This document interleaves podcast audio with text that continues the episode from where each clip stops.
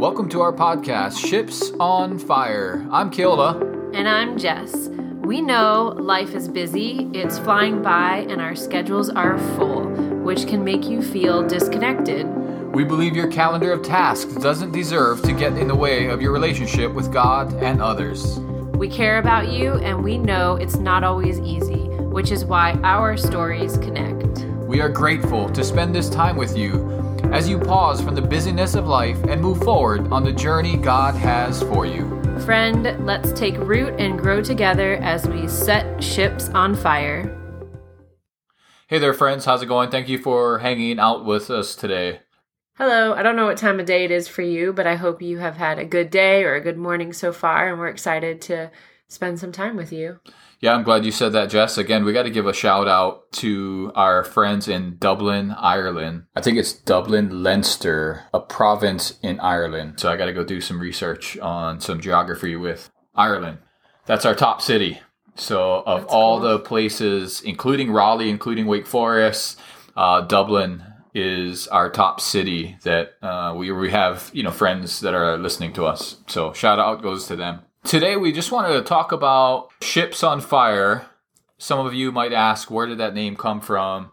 And of course, when we think about our walk with God, we think about our life, it was just full of all these different ships, right? Relationships, discipleship, uh, friendships, leadership, mentorship, all all that. And then, of course, the thought of with Vikings when they go to when they go to battle, what they typically will do is they will burn their ships. And that's kind of a just a sign to the enemy letting them know, hey, we're not going anywhere. We're actually in this for the long haul and we're not going away. So today's one of those days where we're going to be talking about fellowship, relationships, friendships, why that's so important and how that came about was we actually got to gather as a church it's been it was what 12 weeks yeah. since we gathered so we were able as a church to be able to gather outdoors and it was so awesome just to be around people. We were still practicing social distancing. It was just great to be with friends again. So how do you feel jess? Because i know for you you're we're probably a little nervous. You actually haven't been going to the grocery store or being around people. So how'd that make you feel? Yeah i feel okay with it. I think uh I've come to the point where, you know, God's got it and whatever is going to happen, he's in control. He doesn't he already knows what's going to happen and um and I just know I know how important community is and I know um you know, God created relationships. So that's something that he wants us to do. Of course, obviously, you have to be careful, but for me, I've always been a hand sanitizer type of person anyways, so it's kind of I'm excited that everybody's now using hand sanitizer. yes, you are definitely you've been doing this before it was cool. Yeah. so um allows me to think about you being so cool because you are more of the social butterfly than I am, especially in our early part of our relationship. You were more of the you know, love to go out, gather with people. And I was more of the, I'd rather stay home, sit on my couch. And now that I think about it, be bored. Yeah, I've always, uh, enjoyed being around people. I've always been parts, uh, I've always been belonged to a sports team or a, some sort of uh, group. I remember in elementary school, I had a girls just want to have fun club. so I've always been um, a part of just uh, groups of friends. I've always had lots of friends and um, I, I love being around people. I am an extrovert 100%. Yeah, I know for me, like I said, it was a little bit different where there was a time where I couldn't, where I considered myself awkward. And Jess, you're probably laughing right now saying you consider yourself awkward. You are awkward. so, but it would be taxing to go out all I really wanted to do, like I said, was to just stay home, sit on my couch, veg out. You know, it was pretty safe because I didn't have to exert energy to talk with people. I had the lie in my heart of I I don't like small talk. You know, what do I have in common with certain people? And you know, most people they all have it all together. So I had that thought. So you know, what what could I even bring to a conversation? So mm-hmm. again, it was those lies that I would sit in. And when you say small talk, I actually uh, don't really like small talk at all. I know it has to happen to build a relationship, I have a friend and she always says she always says, "All right, let's get to the real stuff, get to the raw stuff, get to the deep stuff." And and I like that and I know that you have to over time you build trust and you you know it, it takes time to get to that point, but that is my goal, you know, is to get to that point quickly. yeah. I know there was times where Jess would want to go out and of course I would say no but of course, she would convince me to go out. So we'd go out and we'd have a blast. We'd have a good time. And she always used to come home and be like, see, you had a good time. Of course, I'd be like, well, I'm not going to not have a good time, but I much would have rather had stayed home. I even got comfortable with silence. And notice I didn't say awkward silence because I was actually comfortable with that silence. There'd be times where I could sit there and, you know, knowing, you know, women like to get their husbands into relationships for whatever reason. So there'd be times where, of course, it'd be myself and another husband or or another you know guy there, and we both knew that it was we were there because our our wives or or if it was their girlfriend or significant other made them come, and we would just kind of understand that we were just being forced there. But we actually still had a good time after. Have I ever forced you into a relationship? I've never made like made you be friends with somebody. No, right? absolutely not. But I do know women like to scheme and hey, we should get really it's all about them getting together, you guys getting together, but hey, it might be a good idea. Maybe our husbands might get along. I've had that before where you've said, "Hey, you might get along with so and so. What do you think?" so now women scheme. My relationships with community didn't really start until my relationship with Christ got started. I remember when we first started going to church, we would show up late to avoid having to talk to people, or I would anyway, because I was just, it was just so overwhelming that there were people that really wanted to talk to us and hang out with us that they would wait for us and whatnot. So we'd show up late, let alone, of course, we always talk about this part of the story where the music was loud and skinny jeans, tattoos, whatnot wasn't, um, my style. And now you wear skinny jeans and have tattoos. now I had tattoos long before yeah. the skinny jeans and tattoos were in, uh, you know, were in style. But yeah, I definitely I, wasn't singing on stage. Yeah, I um, we used to show up late. Well, for me personally, because I thought the music was weird, but now the music is actually my favorite part of of a service at church.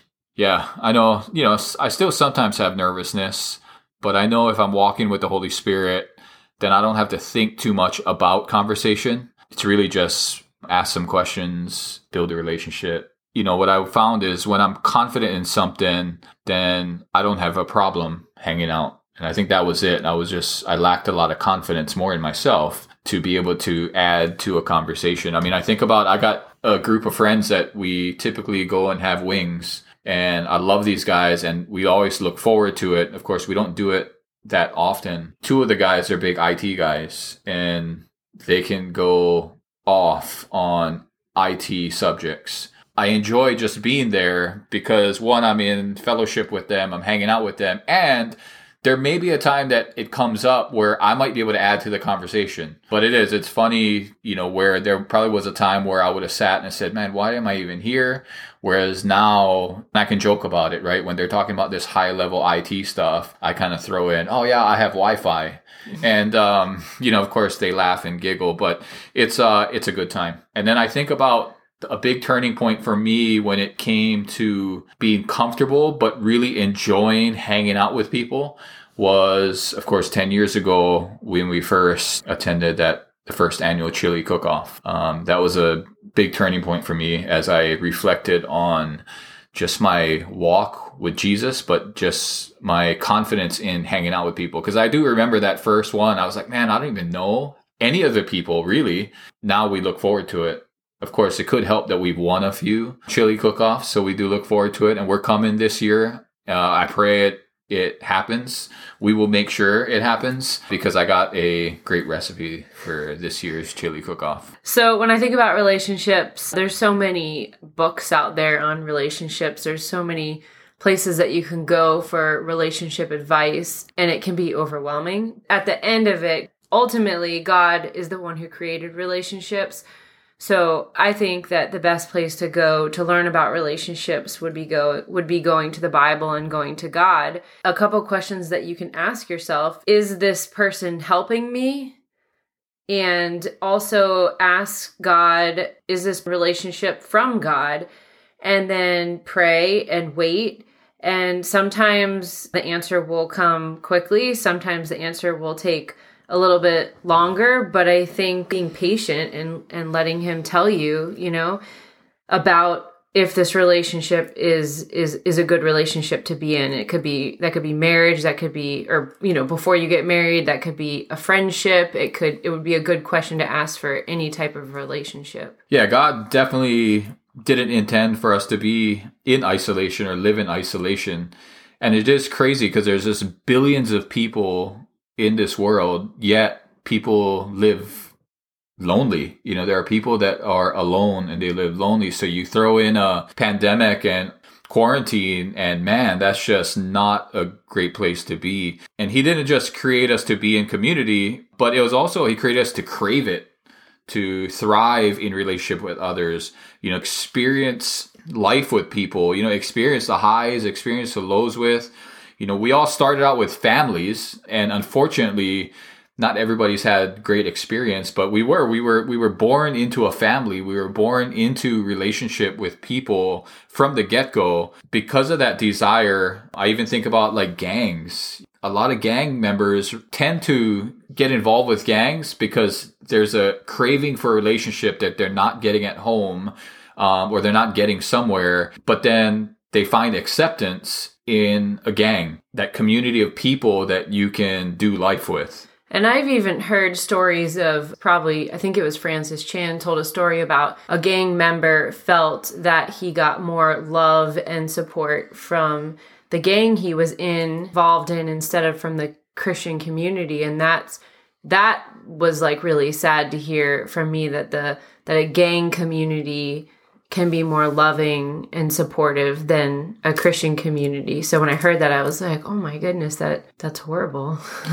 yeah, that breaks my heart to hear that, but there's truth in that. As friends, we we should be bearing each other's burdens, right? We should be lifting each other up, learning from each other, just being that friend we all need.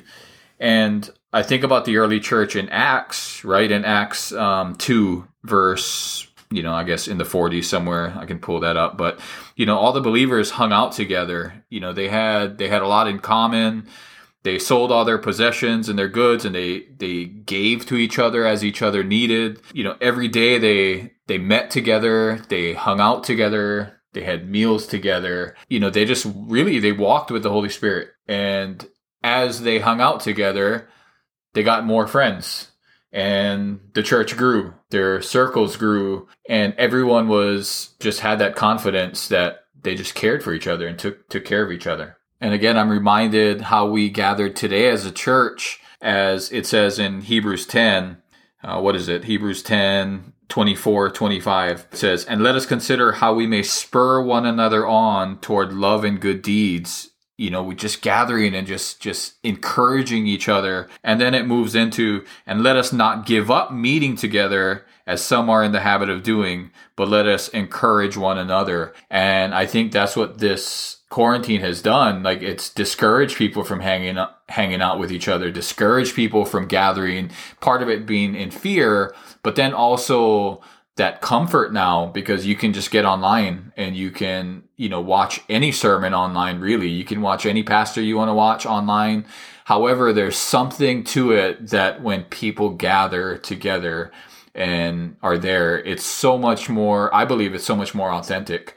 You know, we already live in a Facebook world where not every single friendship we have on Facebook is an authentic friendship. And that's truth. So again, I just want to encourage you if if you are fearful or if you are, you know, considering not gathering with your friends anymore because of the convenience, like I want to encourage you, like don't do that. Pick up the phone, call somebody up you're safe with, and just go hang out. Go hang out in a parking lot, go hang out somewhere.